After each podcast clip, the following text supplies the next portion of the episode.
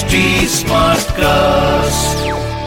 आप सुन रहे हैं एच डी स्मार्ट कास्ट और ये है रेडियो नशा प्रोडक्शन ये हफीज हटेले ओ करीम कटेले साइलेंस मारो बे।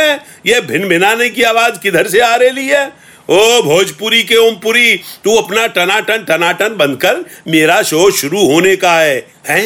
ओ सॉरी सॉरी सॉरी अरे भैया, आगे सब लोग? हाँ हाँ तो ठीक है। हाँ शुरू करते हैं। दोस्तों, शो शुरू हो गया है, द फिल्मी कैलेंडर शो।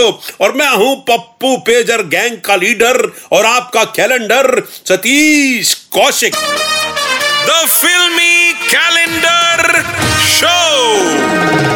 और वक्त हो गया है अपने कैलेंडर से ये पूछने का कि ओ भाई कैलेंडर, आज किस तारीख का इतिहास हम लोग जानने वाले हैं? जरा बता तो सही। हाँ जरा निकाल यार कोई तारीख। हाँ हाँ हाँ हाँ निकाल निकाल।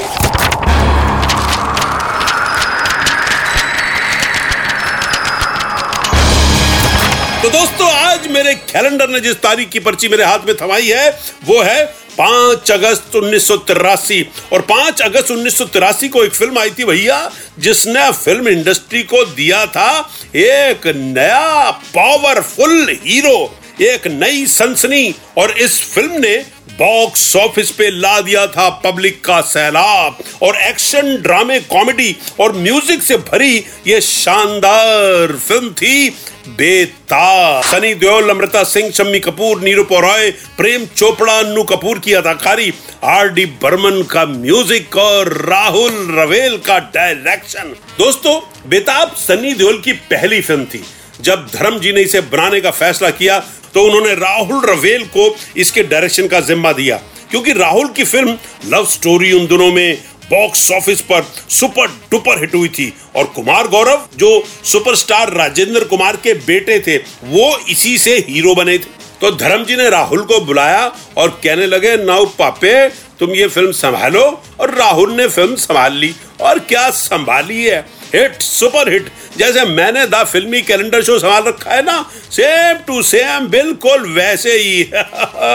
सन्नी देओल का तो हाथ ढाई किलो का है, मेरी तो उंगली ही साढ़े तीन किलो की निकलेगी भाई घोड़ा साथ ही इस फ़िल्म से ही जावेद अख्तर इंडिपेंडेंट राइटर के तौर पर उभरे। सलीम जावेद की महान जोड़ी टूटने के बाद ये उनकी पहली फ़िल्म थी। दोस्तों, बेताब की कामयाबी से पर्दे पर एक नए एक्शन हीरो की एंट्री हुई जिसका नाम था सनी देओल। और इस लड़के ने फ़िल्म इंडस्ट्री का नक्शा बदल दिया। पर्दे पर न जाने कितने हाथ पैर तोड़े, कितना खून बहाया और कितने गाने गाए। हाँ डांस जरा कमी किया, पर जब किया क्यूट सा किया। पर ठीक है एक्शन के सामने डांस पे ध्यान भी कहाँ जाता है? हम भी उधर ध्यान नहीं देते। मगर आपको एक राज की बात बताऊँ दोस्तों, मज़ा आ जाएगा सुन के। बेताब में सनी देओल के बचपन का किरदार जिस बच्चे ने अदा किया था, वो भी कुछ कम नहीं था। वो जब बड़ा हुआ तो उसने अपना नाम संगीत की दुनिया में सुनहरे अक्षरों में लिखवा लिया। जानना चाहते हो वो बच्चा कौन था? बताऊँ? नहीं, मैं तो नहीं था। हाँ नहीं, मैं नहीं था, मैं सच कह रहा हूँ। वो बच्चा था सोनू निगम। जी हाँ दोस्तों, सोनू निगम ने ही बेताब में सनी के बचपन का रोल अदा किया था। मगर कहानी यही खत्म नहीं होती मेरे दोस्तों। इस फ़िल्म में एक और नौजवान था, जिसने आगे चलकर इंडियन सिनेमा का नक्शा ऐसे बदल दिया, जैसे नई गर्लफ्रेंड के सामने हम पुरानी वाली की बात बदल देते हैं। यू खड़ाकट खड़ाकट पता भी नहीं चलता पहली वाली को। और वो नौजवान था डेविड धवन हाँ मेरा प्यारा दोस्त और इंडिया का best comedy director David Dhawan. David ji Betaab के एडिटर थे और वहीं से उन्होंने रास्ता निकाला डायरेक्शन का। यही तो बात है, पर्दे के पीछे से ही तो इंसान के बड़े बनने की शुरुआत होती है। तो दोस्तों, जब भी किसी लाइट एक्शन ड्रामा फ़िल्म को देखने को बेताब हो रहे हो, जिसमें एक प्यारी सी लव स्टोरी हो तो बेताब ज़रूर देखिएगा। अब मुझे दीजिए इजाज़त। आज बेगम साहिबा शॉपिंग पे ले जाना है। वो शॉपिंग के लिए बेताब हो रही हैं। अगर मैं नहीं पहुँचा तो अमृता सिंह से सनी देओल होने में देर नहीं लगाएँगी। आता हूँ लेकर किसी और तारीख की फिल्मी कहानी इसी शो में, जिसका नाम है the filmi calendar show with Satish Kaushik हाँ?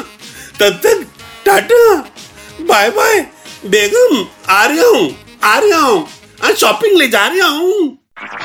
आप सुन रहे हैं एच डी स्मार्ट कास्ट और ये था रेडियो नशा प्रोडक्शन एचडी स्मार्ट Smartcast.